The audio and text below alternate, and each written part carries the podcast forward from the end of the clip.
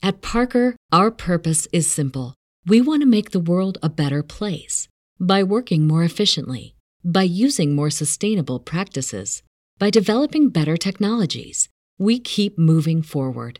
With each new idea, innovation, and partnership, we're one step closer to fulfilling our purpose every single day.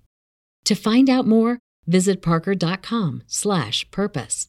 Parker, engineering your success. As humans, we're naturally driven by the search for better. But when it comes to hiring, the best way to search for a candidate isn't to search at all. Don't search, match with Indeed. When I was looking to hire someone, it was so slow and overwhelming.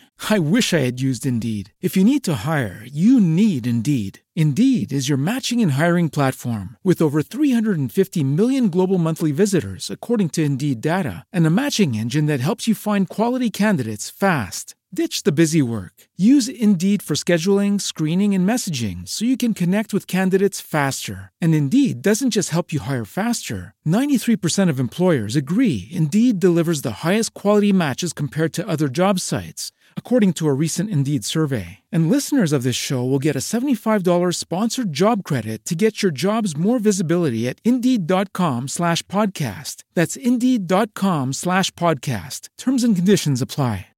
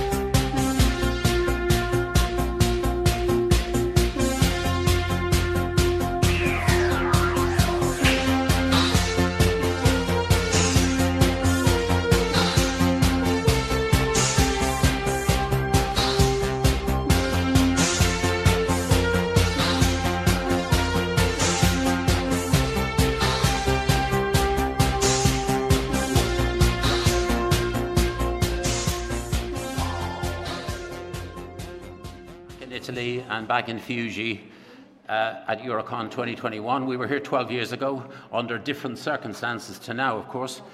Um, so much rigmarole and going through COVID and so on. Um, although I'm primarily known for running the video programs at Worldcons, I ran three video programs at three Worldcons the Worldcon in 1990 in The Hague, the Worldcon in Glasgow in 1995, and the slightly curtailed Worldcon in 2005. And hopefully, I'll be involved with, and this is a plug, a blatant plug, for Glasgow in 2024. It's on the back of your programme book, by the way. Now, although I normally talk about The Prisoner and so on, we're going to talk about another show which reaches 50 years old this year. That is Gerry Anderson's UFO. Now, some information on this, first of all. Um, the main people involved were, of course, Gerry and Sylvia Anderson, who were then married to each other. And later, when they went on to do Space 1999, which derived from UFO, their marriage was really breaking down. And uh, anyway, also a man called Reg Hill is involved, although he's only minor involved. The most important people in the show were, of course, the model makers and the special effects. But remember, we'd no digital CGI in those days. Way back in 1969, they just didn't have the budget. We didn't have computers. But the people that were involved were two. One is sadly no longer with us, Derek Meddings, and a man called Mike Trim. Now, Derek was superb at inventing ways of showing things. For example, most of you know, and if you've seen Gerry Anderson stuff, when an explosion happens, it comes toward the screen, which gives a depth to it. Well, the way to achieve that was very simple. All he did was place the object up here on the top of the studio like that, a plate safety glass below the camera, which was down below here, looking up, and gravity, when they blow the thing up, gravity does it, but you don't know it's vertical. It's very clever. And he was so good at what he did that the Bond people took him away from Gerry Anderson uh, after Space 1999, and of course he did a number of Bond films, and especially, still pre-CGI, saved Broccoli, because Cubby Broccoli was in charge of Bond at the time, um, a great deal of work on Moonraker. If you remember, Moonraker were the three or four shuttles that took off, and there was one particular scene that he did there that saved millions of pounds. It would have been a really big job to do. And what he cleverly did was he rigidly bolted the camera in a particular position. They had a black curtain behind. And the scene, I think, is where the Moonrakers come to rendezvous. And they had to do that very, it would have taken an awful lot of model work and, see, and digital work, uh, not digital, but early uh, matting, it's called matting, to do. And very cleverly, what he did was he marked the film, took the first Moonraker up, then he wound the film back in darkness and then did the second one. And of course, the camera had to be really rigid because if it moved, you could see double images. And when they printed the, the thing, it was brilliant. And Cubby said, You've saved me millions. And unfortunately, after Moonraker, he died. He died of a heart attack. Very sad at a very young age. And he could have gone on to do magnificent things. He still was brilliant in the Bond films, what he did, and of course with Gerry Anderson earlier than that. Um, and I also brought with me, because I think it's important, it's over here.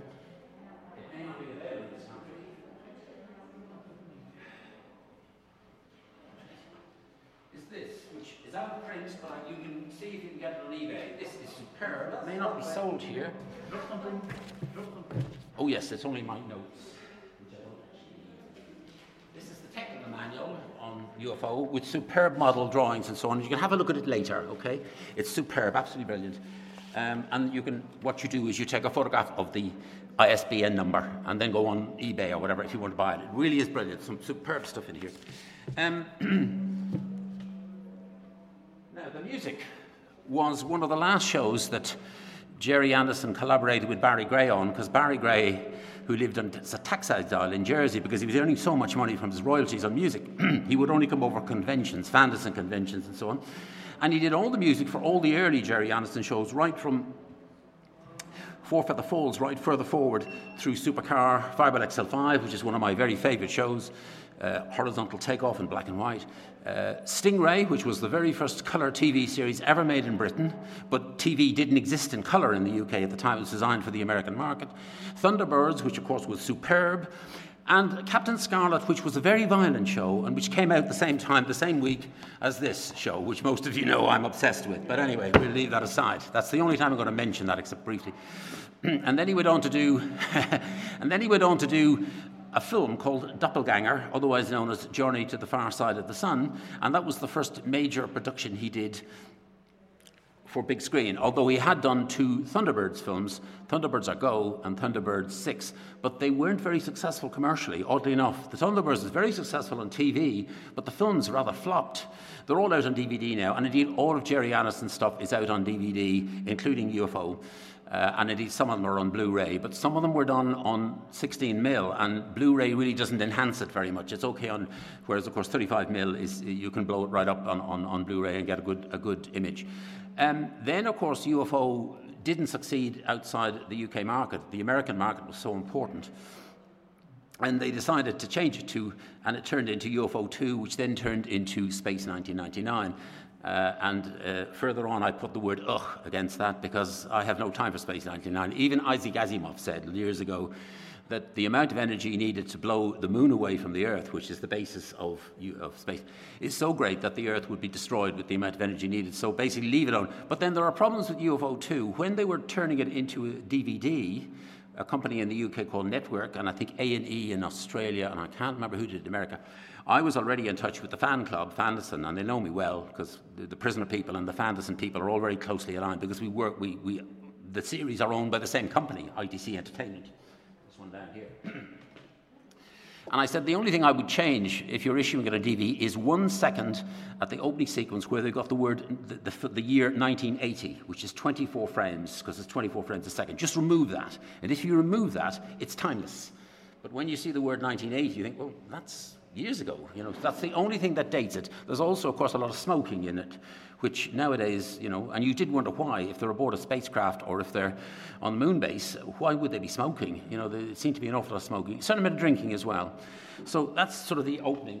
As I say, the production was done in 1969 to 1971, and there was a delay because the original studio up at Elstree and Boreham Wood, MGM Boreham Wood, which was the Rolls Royce of all the studios, it was, in fact, the last TV show to be done there because MGM, which owned the studio, went into the red and basically had to sell all its assets, including the studio. And the studio closed down.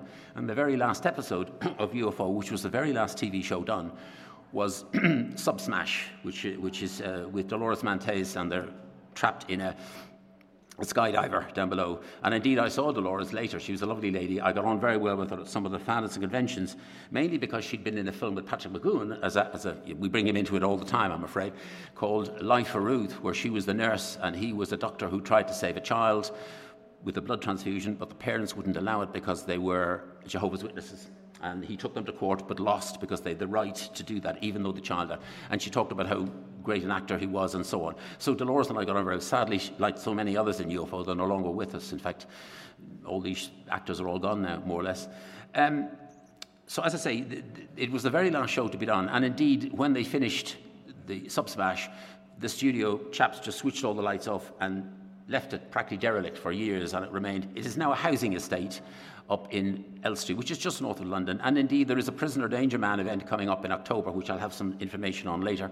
And we are going through the old MGM studios, which, as well as, of course, UFO, also had 2001 A Space Odyssey, and it also had The Shining, and uh, a number of other films. And we'll also be visiting the outside of the other studios there, which you can't visit inside because they're still busy, and that is Elstree Studios, which, of course, was where The Avengers, Steve and Mrs. Peel, were done, The Saint, the Baron, Man in a Suitcase, uh, The Champions, and one of them has just died recently, Stuart Damon, and of course, uh, Star Wars and Indiana Jones were done. And indeed, we hope to have some, provided the COVID situation isn't too difficult, we hope to have very young p- people at that studio tour, outside only, and we will stand them on a certain spot which is no longer studio property and say, Are you a big Star Wars fan? Yes, well, you're actually standing on the location of the Death Star right now. It's no longer studio property. They had to sell a bit of property to save the rest of you. We'll also be having a look at the BBC studios outside, which does soap operas like EastEnders. I don't know whether that's shown here in Italy or not and Holby City and one or two and news stuff. So anyway, that's the first bit of information. And it was made by Gerry Anderson's production company, Century 21. So moving on there were 26 episodes done altogether, They're all out on DVD and Blu-ray. As I say, uh, 19 were done at MGM Wood, which was where Space Odyssey, Prison of the Shining were done, and that closed at the end of 1970. And they then had to take all the props away and put them in storage while they find another studio. And the last seven episodes were done at Pinewood, and uh, slightly different. And also some ep- episodes the seven, the people, because of the delay, some of the actors were no longer available, such as Gabrielle Drake, which these days still people lust after, with very attractive woman, and also George Sewell, who is uh, Colonel. Um, anyway, never mind. He, he, was in it, but they weren't available, so they disappear from the show, uh, and uh, they bring in. Um, a lady who was only in the first episode, uh, Colonel Virginia Lake, in later episodes. But they did intersperse the episodes, so you didn't really notice they were missing. You know, they didn't all suddenly disappear. So that was good. Um, as I mentioned earlier, it didn't quite do well in America, but it's still a cult show now. And in my view, it's still the biggest Gerry Anderson cult show, far more than anything else he ever did. And of course, they then went on to do a development of it, UFO 2, which then turned into Space 1999. For a show that was made in 1969 and 1970 and 1991, it did deal with some controversial issues, I have to say that. And indeed, one episode on drugs, the long sleep, many ITV companies showed it late at night after what's called the, um, the threshold, or whatever it's called, simply because it dealt with drug dealing. That's the very last episode, the long sleep. There were also very unusual. It dealt with marital problems because Ed Bishop, who played Ed Straker, head of SHADO, Supreme Headquarters Alien Defense Organization, his marriage broke down, and two episodes dealt with that. The first one was Confetti Check OK, where there's a suspicion that Ed is in fact cheating on his wife, but he's not. He's actually trying to keep his wife. See, he, his wife doesn't know he works for SHADO. She assumes that he's the head of a television studio or film studio, which of course is Harlington Straker Studios above the UFO, and it was a very clever way of using that. And the other one, a question of priorities, his own son uh, who he loved dearly, uh, is in a road accident, and there's certain drugs that can save the boy's life. But at the same time, SHADO has a, an alert from UFOs, and he's this dilemma: does he divert an aircraft to save his son, or does he deal with uh, SHADO? And of course, he has to take his duty first, and he saves SHADO over a certain issue. Uh, and as a result, his wife says, "This is not acceptable. You know, go," and, and his marriage breaks down on that. So it dealt with that. Time, stopping time, one of the best episodes ever done.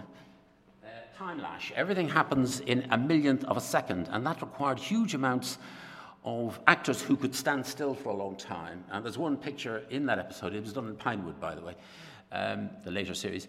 There is a bird in flight, actually, because everything happens in a millionth of a second. The aliens freeze time. And that had to require careful glass with the bird on it, a dead bird on it. And of course, the camera has to make sure there's no glare and anything like that. And the other uh, scenes in that film are, are cleverly done, uh, whereby everything is frozen. And you can see people slightly move, but you wouldn't really notice it on a standard TV set. A brilliant episode. Uh, uh, and the other one, of course, is mind, uh, mind manipulation, mind bender, and that has two very interesting as- aspects. The aliens leave these rocks on the moon, and of course they form hallucinatory actions. And the interesting thing about that episode is, it was done in Pinewood, is that the cameras actually pull back, and you actually see all the sets because he appears to be uh, an actor in a TV show, and everyone is playing, it. and it's brilliant because you can actually see the sets how they actually set, and that's a brilliant episode.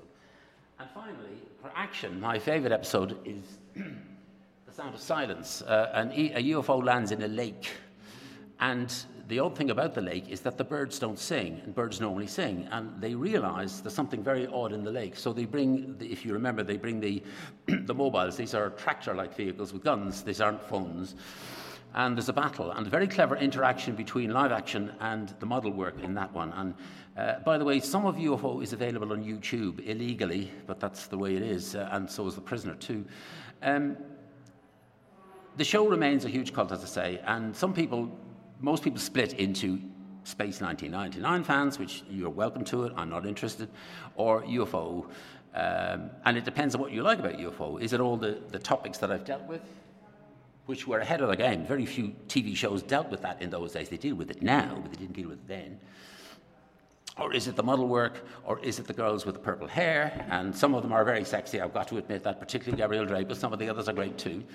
Um, or is it just the general idea of an alien invasion? And also, odd too, it wasn't quite clear whether the aliens merely wanted body parts because their own planet was dying, or whether they were just mind bending. It seemed to be a bit of everything, really.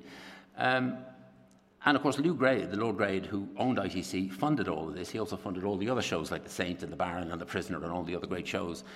And he, his, he was the businessman. He was the, the big mogul with the big cigar, very famous ITV boss and his word was his deed. And it was quite an expensive show to, to make. Not quite as expensive as The Prisoner, but quite expensive. Uh, and it has been shown subsequently on the BBC, which of course doesn't have any advert breaks, and, that, and they got a special print of that done, and that was excellent some years ago. Um, so all I would say is um, I've kept it short because you may have questions to ask or you may have your own comments to make about the show. You can buy it all on standard DVD or Blu ray. Blu ray has only come out very recently. And the problem with Blu ray is, and we've seen this on other shows, is that you can see the real detail. You can actually see the, the makeup sometimes, and you rather sometimes not see that, which is why sometimes the standard DVD, which is good quality over video, because these shows were out at video as well earlier, uh, VHS PAL, um, and in America, VHS NTSC and for the French market, VHS SECAM, if you have to be French, um, the quality is much higher on, on, on standard DVD than video. And of course, the quality is even higher again on Blu ray. But the problem with Blu ray is sometimes you can see far too much detail and you can see the background, which maybe you don't want to see. You don't want your illusion to be smashed. I don't know. Oh, we still got a little time. That's all right, yeah. Um, the show has had a number of conventions specifically about UFO, not about Fanderson, because I would mention also, having dealt with that, some of the other things. Facebook pages, there are Facebook pages called Shadow, all in English, of course, UFO, and one on the main Gerry Anderson fan club, which is Fanderson, and they, they do great work. They do fantastic work. And as I say, it's available on DVD and Blu-ray if you want to buy it. So you can, you can, and the simple thing is use your mobile phone just to take that data down and go on the, loads of stuff. And the problem is the Shadow and UFO ones, these all deal with all these other shows as well. but these two specialised on UFO. And sometimes the, the administrators of these two fan clubs, these two Facebook pages, have to remind people to stop lusting over Gabrielle Drake because frankly that's not acceptable anymore. Besides, she's getting quite old now. Lovely looking lady, happily married and all the rest of it, and she's an actor like any other, and she's been in soap operas. Anyway, conventions. There were two very early conventions, which are also on pictures of them are on these two pages, called Euphoria 1 and Euphoria 2, way, way back in the 80s or 90s. And of course, many of the actors were alive at the time, many of them gone. Now, Ed Bishop is gone, and Michael Billington is gone, and most of the others have gone. And then more recently, and only last, yesterday, just before the, the year before last, just before COVID, we had two new uh, conventions called ShadowCon 1 and ShadowCon 2. But by then, of course, many of the actors weren't available. And we had a couple of actors from The Sound of Silence. That's Susan Jameson and uh, the chap. This is the horse riding episode, with the, if you remember it, if you know your episodes. And it was great to see them, but they're all getting on a bit too.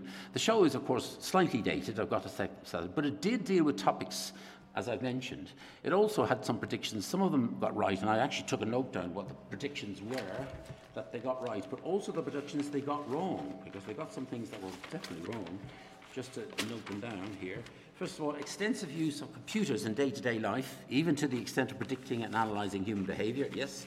Electronic fingerprint scanning and identification, yes, we've got that at the moment voice print identifications and vocal analysis used to identify individuals, metadata data and a space observatory, then called an electron, like electron telescope, where we've got loads of that at the moment. We've got the Hubble telescope about to be replaced by the James Webb telescope, by the way, it's being prepared.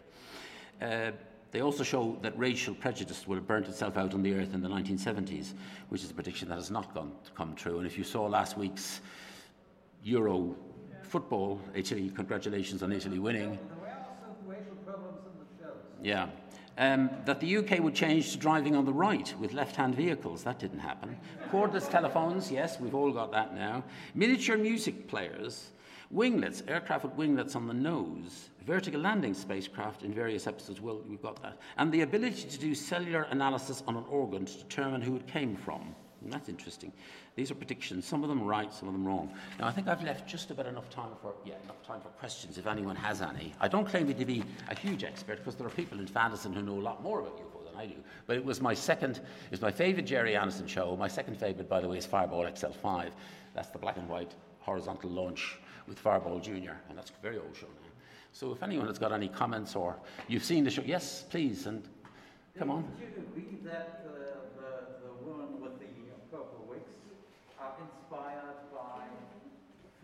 I think you bring your mask down because I must say it's very hard to. Would you agree that the uh, women with the uh, purple wigs were inspired by female Royal Air Force officers uh, leading the way uh, in World War II during the Blitz? Mm. But why purple wigs? Is there any story why you came up with, with that quite interesting idea to include this into the uniform? Yeah. One, by the way, comment that was brought up was why did the girls always wear purple hair? Eh, and they only wore it at Moonbase. Now, as you know, Gerry Anderson and Sylvie Anderson's marriage started to break down at the end of UFO, and it was really in a nasty situation by the time they did Space 1999. Really bad. Anyway, the Fanderson organization, which had Gerry Anderson then, he's no longer alive, he's gone, as the president, they couldn't invite Sylvie Anderson to anything because Gerry would have walked, because they had a very painful and difficult divorce. And indeed, Gerry Anderson sold his 10% rights of royalties to Lew Grade, who owned the other 90%, in order to fund his divorce. And it was a second marriage. I didn't realize he'd been married three times. He then married another lady. Anyway, his son Jamie is very active, and I'm on LinkedIn with him. Anyway, the interesting thing is that Sylvia Anderson came to another convention called Telecon in Birmingham many years ago, and one of the questions I asked her was, Tell us about the, the purple hair. She said, Well, at the time, it was just a fashion idea, but you could interpret it that women have slightly different DNA to men, slightly different, slightly, and they do have some, they do obvious differences. And being on the moon with cosmic rays and all that, maybe women, these purple hair were also a barrier for something, but then why did they not have something over their face as well? So you could read it that way. But that was always the big mystery. Why, why did they wear purple hair? Only the women. And also, why was it only on the moon? So it was obviously something to do with the lack of atmosphere, because once they got down to shadow headquarters, they were just dressed in normal, normal uniforms. Um, there's also been some stuff on these two Facebook pages, really superb um, digital work showing um, a UFO, skydiver taking off in more modern terms on a sort of battleship. And some of the work is phenomenal, but of course, computer techniques are able to do that now. And these are fans doing this work. So if you really are interested, do make sure you join these three. Uh, this is more general, this covers all its shows, but these two specifically cover um, UFO. And uh, it's still got a huge fan, fan base, even though it's over 50 years old, and remains, in my view, still one of its best shows. In fact, his best show. And huge cult following, simply uh, with lots of factors, not just the girls, but lots of other things as well. Um, but there's still mysteries. The, the Purple Hair is one. It's not quite clear, as I said earlier, what exactly these aliens want. Um, and also some odd things, like in one episode, I'm trying to remember which one it was, they send a telescope out and manage to see pictures of the other planet. The, uh, and it's such a far long way. In real terms, you couldn't do that, but this is space fiction, that's okay. Um, yeah, we've got a few more minutes. Anyone else got any comments to make on, on the show? I mean, you've all seen it. I assume you've all, and indeed you should have it in your DVD collection. You know, if you really are interested in the show, you should have it. In fact, as I say, episodes are on YouTube anyway, illegally, along with lots of other shows that are illegally on YouTube, including most of The Prisoner and most of Danger Man as well. But that's all illegal, but nothing to stop you watching it. Um, anyone got any? And also, there's a making of uh, UFO, which you can still, I think, buy, but you'll have to go on eBay to get it now. It's a documentary about the making of UFO. Uh, just look up the making of UFO and it'll bring up. It was only issued on video, and, but I assume people may have switched it on to DVD now, so you can probably by it. And it's quite good about all the, the problems they had and so on. Actors having rows and Gerry Anderson having rows with some actors and, and some actors not wanting to be typecast and all the rest of it. Um, anyway, in fact, I think I've got a, a, a, note of what the actual DVD is called. Um, and it was made, made by Fanderson with permission from, from ITC. They said, yes, no problem. Um, it's... Uh, just to see what it's called here. Um, if you go on UFO, there'll be loads of stuff about it anyway. Um, yes, here we are. Um, no, that's not what I want. I've had to make careful notes about this because there's so much stuff on the on UFO. Um,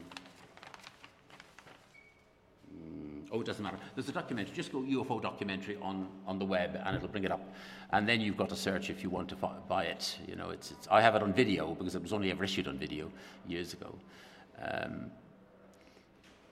the problem now, of course, with conventions of this nature and shows of this age is that very few people are left alive now, nearly all gone. We've got something coming up on The Prisoner and Danger Man in London in October, mid October, and we've a few actors from that show, but they're rather minor ones because all the senior ones are long gone and all the senior directors are long gone and the scriptwriters have all gone, and indeed most of the scriptwriters here have gone.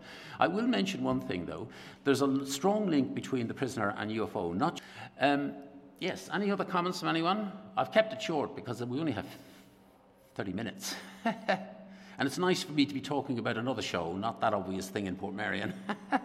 By the way, there are posters up about uh, The Prisoner and Portmeirion on the back there, and also stuff on the British Science Fiction Association, and there are free magazines if you want to take them away, they're all in English, and stuff on the British Fantasy Society, and also on the Science Fiction Foundation, which is a charitable research body, although I translated uh, into Italian uh, journal, which means a newspaper, not a, an academic journal, but I wasn't to know that. if you like academic science fiction, then the Science Fiction Foundation is, and I'm a member of all three bodies anyway, is recommended, but it's very academic and dry. And I think they've actually done something on The Prisoner, but it was very academic, and that's been analysed more than any other show. UFO has also been analysed, but not to the extent of, of, of Priz.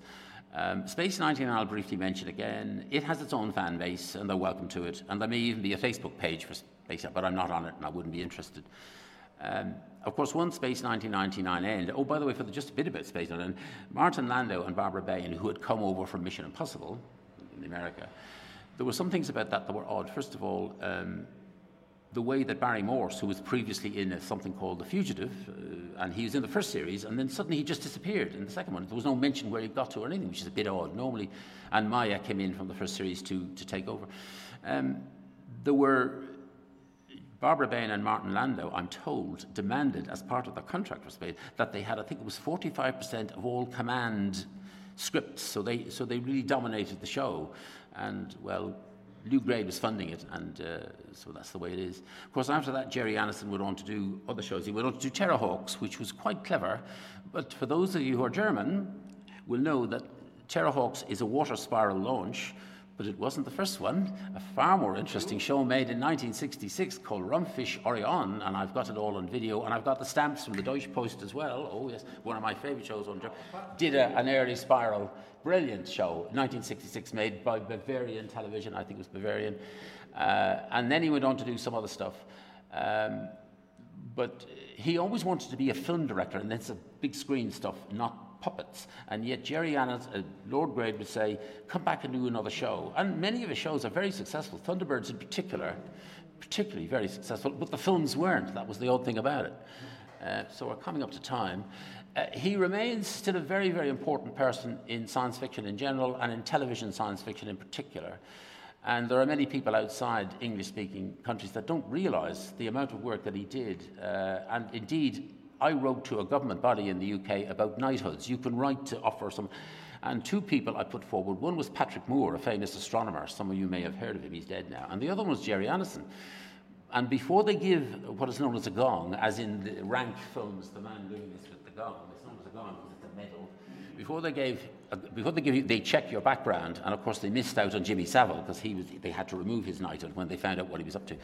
But Patrick Moore got a, a, knighthood, but Gerry Anderson didn't. Why? I don't know. He got a CBE, which is quite good, but he never got a, a sirship, a knighthood, a gong. So there you are, and we're coming up nicely to time.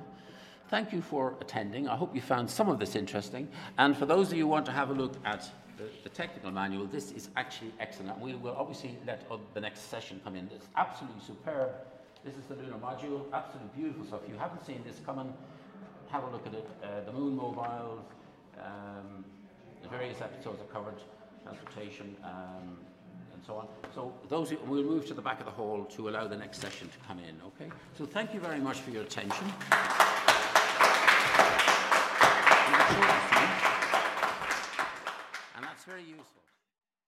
Avete ascoltato Fantascientificast, podcast di fantascienza e cronache della galassia, da un'idea di Paolo Bianchi e Omar Serafiti con il contributo cibernetico del Cylon Prof Massimo De Santo. Potete seguirci ed interagire con noi sul nostro sito fantascientificast.it, su Facebook alla pagina Fantascientificast, su Twitter sul profilo at fantascicast, sul nostro canale Telegram t.me slash fantascientificast, sulla nostra community Telegram t.me slash fsccommunity. Se siete particolarmente timidi, potete utilizzare la vecchia, cara e affidabile posta elettronica, scrivendoci all'indirizzo redazione fantascientificas.it. Tutte le puntate sono disponibili sul nostro sito, su Apple iTunes, su Spotify e su Podbean all'indirizzo podcast.fantascientificas.it. Se volete, potete lasciarci una valutazione a 5 stelle su Apple iTunes ed offrirci una birra romulana o un gotto esplosivo pangalattico, sostenendoci tramite una donazione PayPal utilizzando l'apposito pulsante sul nostro sito. Fantascientificast è una produzione amatoriale. Non si intende infrangere alcun copyright, i cui diritti appartengono ai rispettivi detentori. L'autorizzazione SIAE 5612I5359. Nessun byte e nessun tribolo sono stati maltrattati durante la produzione di questo podcast. Alexa 4 e l'equipaggio di Fantascientificast vi augurano lunga vita e prosperità e vi danno appuntamento alla prossima puntata lungo la rotta di Kessel. Settimo simbolo inserito nel computer. Blocco 1 pronto. Blocco 1 posizionato. Potenza erogata 23%.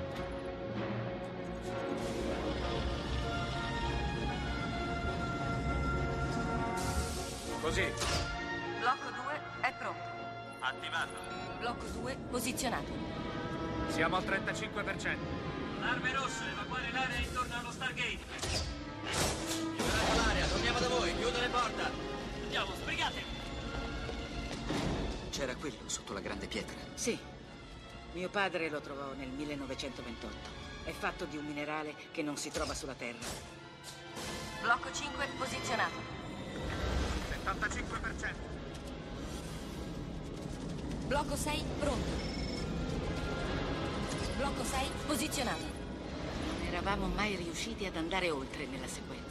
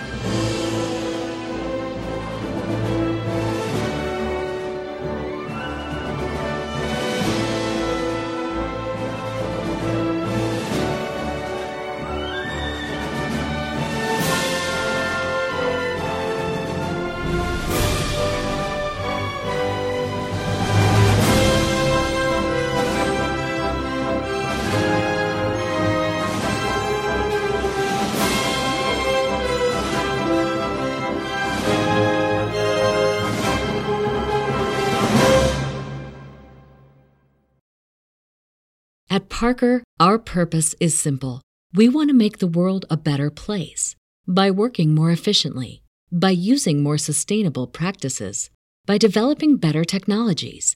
We keep moving forward. With each new idea, innovation, and partnership, we're one step closer to fulfilling our purpose every single day. To find out more, visit parker.com/purpose.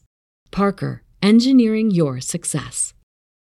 As humans, we're naturally driven by the search for better. But when it comes to hiring, the best way to search for a candidate isn't to search at all. Don't search, match with Indeed. When I was looking to hire someone, it was so slow and overwhelming. I wish I had used Indeed. If you need to hire, you need Indeed. Indeed is your matching and hiring platform with over 350 million global monthly visitors, according to Indeed data, and a matching engine that helps you find quality candidates fast. Ditch the busy work. Use Indeed for scheduling, screening, and messaging so you can connect with candidates faster. And Indeed doesn't just help you hire faster. 93% of employers agree Indeed delivers the highest quality matches compared to other job sites, according to a recent Indeed survey. And listeners of this show will get a $75 sponsored job credit to get your jobs more visibility at Indeed.com slash podcast. That's Indeed.com slash podcast. Terms and conditions apply.